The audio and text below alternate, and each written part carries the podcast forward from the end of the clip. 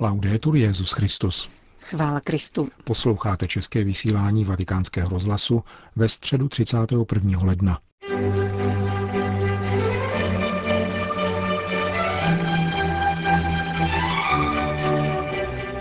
Dopolední generální audience svatého otce se konala na svatopetrském náměstí za účasti deseti tisíc lidí. Zahájilo ji čtení z listu židům, které podává, jak pán, poté co mnohokrát a mnoha způsoby mluvil ke svému lidu, promluvil v poslední době skrze svého syna.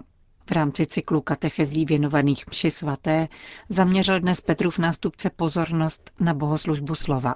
Cari fratelli e sorelle, buongiorno. Drazí bratři a sestry, dobrý den. Continuiamo oggi Budeme dnes pokračovat v katechezích Omši svaté.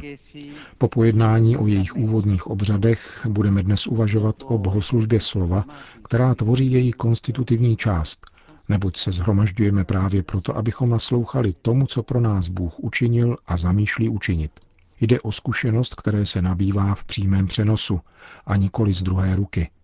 Protože když se v církvi čte písmo svaté, Bůh sám mluví k svému lidu a Kristus přítomný svým slovem hlásá radostnou zvěst. Kolikrát jen se během čtení Božího slova začínáme rozhlížet kolem a komentovat svoje okolí. Nebo se má během čtení Božího slova klábosit? Nikoli, protože bavíš-li se s lidmi, nenasloucháš Božímu slovu. Když zní Boží slovo, čtení, žalm a evangelium, máme otevřít srdce, protože k nám promlouvá sám Bůh a nemyslet na něco jiného, či mluvit o něčem jiném e spiegherò cosa succede in questa liturgia della parola. Vysvětlím, k čemu při bohoslužbě slova dochází. Biblický text totiž přestává být písmem a stává se živým slovem, které pronáší sám Bůh tady a teď. Skrze lektora nás oslovuje Bůh a dovolává se nás, kteří s vírou nasloucháme. Bůh, který mluvil ústy proroků, Inspiroval svatopisce, aby boží slovo opravdu působilo v srdcích to, čemu nasloucháme ušima. K naslouchání božímu slovu je zapotřebí mít otevřené také srdce. Bůh promlouvá a my mu popřáváme sluchu, abychom pak uskutečňovali to, co jsme slyšeli. Je velice důležité naslouchat. Někdy možná dobře nerozumíme, protože některá čtení jsou trochu obtížná, Bůh k nám však promlouvá jinak a my nasloucháme ve stišení. Abbiamo bisogno di ascoltarlo. È infatti una questione di vita. Potřebujeme naslouchat. Jde totiž o život, jak trefně připomíná pronikavý postřeh, že nejen z chleba žije člověk, ale z každého slova, které vychází z božích úst. O život, který nám dává boží slovo. V tomto smyslu mluvíme o bohoslužbě slova jako o stolu, který prostírá pán, aby sytil náš duchovní život. Tento bohatě prostřený stůl otevírá široký přístup k pokladům Bible, jak starého, tak nového zákona, protože v nich církev hlásá jedno a totéž Kristovo tajemství. Pomysleme na bohatství biblických čtení, nabízené třemi nedělními cykly, které nás ve světle synoptických evangelií provázejí během liturgického roku. Je to obrovské bohatství. Rád bych zde podtrhnul také význam responsoriálního žalmu, který má usnadňovat meditaci čtení, které jej předcházelo. Je vhodné žalm zpívat, alespoň jeho odpověď. La proclamazione liturgica delle medesime letture con i canti Liturgický přednes samotný čtení spolu se zpěvy z písma svatého vyjadřuje a podporuje církevní společenství, provází všechny a každého. Je proto jasné, proč je zapovězeno opomíjet čtení a nahrazovat je nebiblickými texty. Zaslechl jsem, že někde byla čtena nějaká novinová zpráva, protože to byla novina dne. To ne. Boží slovo je boží slovo. Noviny můžeme číst potom.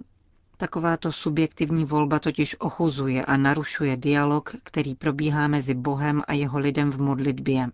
Je naopak zapotřebí důstojného ambónu a užívání lekcionáře, vhodných lektorů a žalmistů. Je třeba hledat vhodné lektory, kteří dovedou číst dobře, ne takový, kteří komolí slova, takže se ničemu nerozumí. Je třeba dobrých lektorů, kteří se předemší připraví a zkusí to, aby četli dobře. To pak vytváří atmosféru vnímavého stišení. Bohoslužba slova se má slavit tak, aby vedla k rozjímání. Je proto nutné vyvarovat se jakékoliv uspěchanosti, která je na překážku usebranosti.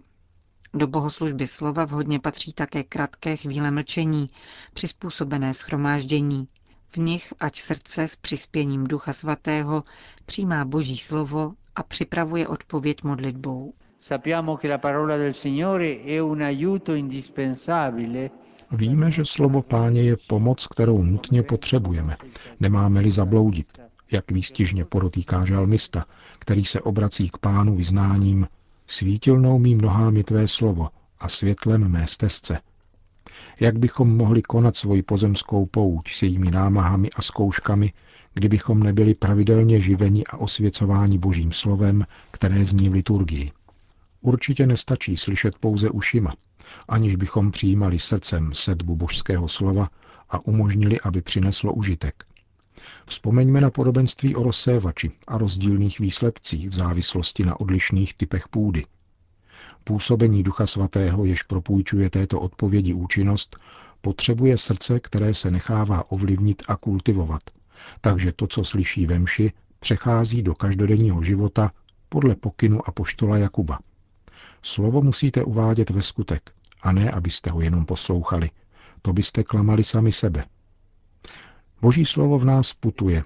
Nasloucháme mu ušima a přichází do srdce, odkud přejde do rukou, kde se mění na dobré skutky. Toto je trasa, kterou musí projít. Od uší přes srdce až k rukám. Tomu se učme.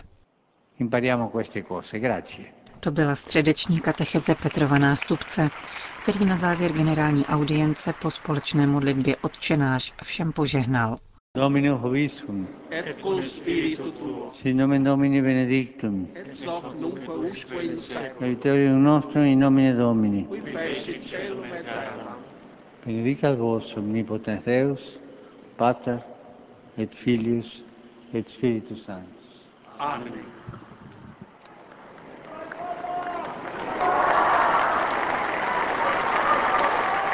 Další zprávy. Vatikán.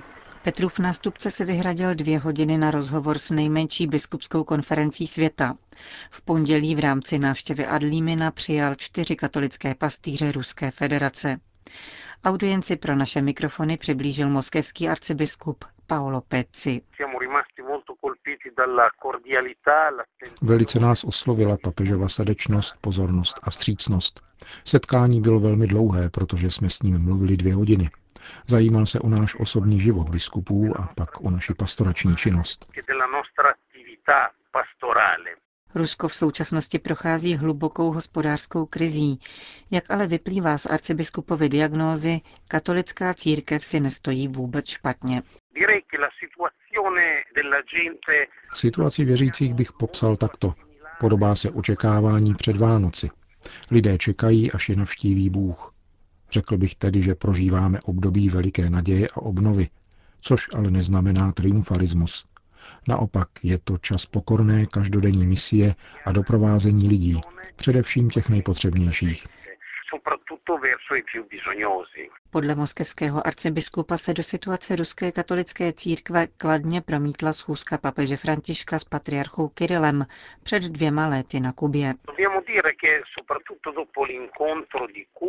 Po papežově setkání s patriarchou Moskvy a vší Rusy Kirilem se zintenzivnila konkrétní spolupráce mezi katolickou a pravoslavnou církví. Projevuje se to zejména na společném svědectví víry v oblastech, jakými jsou obrana života nebo pomoc drogově závislým lidem. Společně jsme se také postavili na obhajobu rodiny a uskutečnili iniciativy, které nadále pokračují a kterých se účastní jak ruští katolíci a pravoslavní, tak katolíci z jiných částí světa. Hodně práce však v Rusku ještě zbývá. V zemi se nadále denně provádí až 2000 potratů a je zde umožněno náhradní mateřství. Užívání drog a alkoholismus patří ke každodenním problémům a chudoba tyto jevy ještě posiluje. A to vše klade na čtyři místní pastýře, kteří mají mimochodem všichni neruské kořeny, skutečně nemalé požadavky. Vatikán. V Číně neexistují dvě církve, nýbrž dvě komunity věřících povolané k cestě postupného smíření a k jednotě, vysvětluje kardinál státní sekretář Pietro Parolin v rozhovoru na téma vatikánsko-čínských vztahů, o nichž se v poslední době vedou polemiky. Naposled rozvířela kontroverze kauza dvou legitimních biskupů Římu věrné podzemní církve, které svatý stolec údajně požádal o odstoupení z úřadu, aby na jejich místa mohl potvrdit biskupy tzv. vlasteneckého združení, dosazované vládou a nikoli Vatikánem. Situace nápadně připomíná osudy kardinála Berana, který byl v roce 1965 požádán, aby odešel do exilu a otevřel tak možnost k dohodě s režimem na přijatelném administrátorovi pražské arcidiecéze. Je naší nadějí, že dáli Bůh dospějeme k okamžiku, kdy nebude již nutné mluvit o legitimních a nelegitimních biskupech, o podzemní a oficiální církvi v Číně, ale setkáme se jako bratři a znovu se naučíme jazyku spolupráce a společenství, dodává vatikánský státní sekretář v rozhovoru pro portál Vatican Insider. Kardinál Parolin ujišťuje o tom, že církev nezapomíná na zkoušky a utrpení, kterými čínští katolíci prošli a procházejí. To všechno je velikým pokladem univerzální církve. Čínským katolíkům bych tedy s bratrskou náklonností chtěl říci, jsme vám na blízku nejen v modlitbě, ale také v každodenní snaze doprovázet vás a podporovat na cestě k plnému společenství. Prosíme vás proto, aby nikdo z vás nesetrvával v duchu rozporu odsuzujícího bratra, ani neužíval minulost jako záminku k živení nových resentimentů a uzavřenosti. Naopak naším přáním je, aby každý hleděl s důvěrou na budoucnost církve, přesahující každé lidské omezení, vybízí kardinál Parolin čínské katolíky. Vatikánský státní sekretář vyjadřuje přesvědčení, že čínští věřící budou schopni uznat, že působení svatého stolce postupuje v logice, která není světská, nezakládá se na síle diplomacie, nýbrž skládá důvěru v pána, jenž vede lidské dějiny. Je především úkolem pastýřů, aby pomohli věřícím rozpoznat v papežově vedení jistý pevný bod, porozumění božímu plánu v současných okolnostech, dodává kardinál Parolín. Jak dále uvedl v církvi, je samozřejmě možné nechat zaznít vlastní kritiku a vyjádřit nesouhlas, a svatý stolec má morální povinnost je vyslechnout a pozorně zvážit. Zároveň by však křesťané měli směřovat ke společenství a nevyvolávat roztržky. Svatý stolec usiluje o nalezení syntézy pravdy s uskutečnitelnou cestou, aby odpověděl na legitimní očekávání věřících, žijících v Číně i mimo ní, ujistil vatikánský státní sekretář. Od věřících očekává upřímnou pastorační konverzi, inspirovanou evangeliem milosedenství, která vede k vzájemnému přijetí jako bratři, jak o tom často mluví papež František, dodává kardinál Parolin. Irsko. Jestliže společnost přijme tvrzení, že jedna lidská bytost má právo ukončit život druhé, pak není již možné dovolávat se práva na život jako základního lidského práva pro nikoho. Irský biskup Kevin Dorat, stojící v čele skupiny pro bioetiku v rámci biskupské komise tohoto episkopátu, se ve svém pastoračním listu z minulé neděle vrací k tématu potratu. Den na to totiž irská vláda dala zelenou k referendu o uvolnění přísných potratových zákonů. Premiér Leo Varadkar ohlásil, že k němu dojde na konci května nebo na začátku června. Přesné datum bude zveřejněno po diskusi v parlamentu. Přitakáme-li k potratu z jakéhokoliv důvodu, budou stejné argumenty použity také k ospravedlnění ukončení života starých, křehkých či významněji postižených lidí. Pokud tuto hranici překročíme, návrat zpět nebude snadný, píše irský biskup. Jak dále monsignor Doran vysvětluje, důsledky případného odstranění dodatku pro víta irské ústavy budou závažné, protože eliminuje z konstituce odkaz k právu na život matky a dítěte, aniž by jej čímkoliv nahradil. Bude to jako biankošek v rukou vlády, který dovolí v budoucnu zavést jakákoliv pravidla pro interrupce. Biskup povzbuzuje k soucitu, pravdivosti, modlitbě a především k podpoře žen, a dodává, že ať už se s ústavou stane cokoliv, církev zkoumá cesty, jak nabídnout další podporu ženám, aby se mohli rozhodovat pro život nejen kvůli dítěti, ale také kvůli sobě samým. Končíme české vysílání vatikánského rozhlasu. Chvála Kristu. Laudetur Jezus Christus.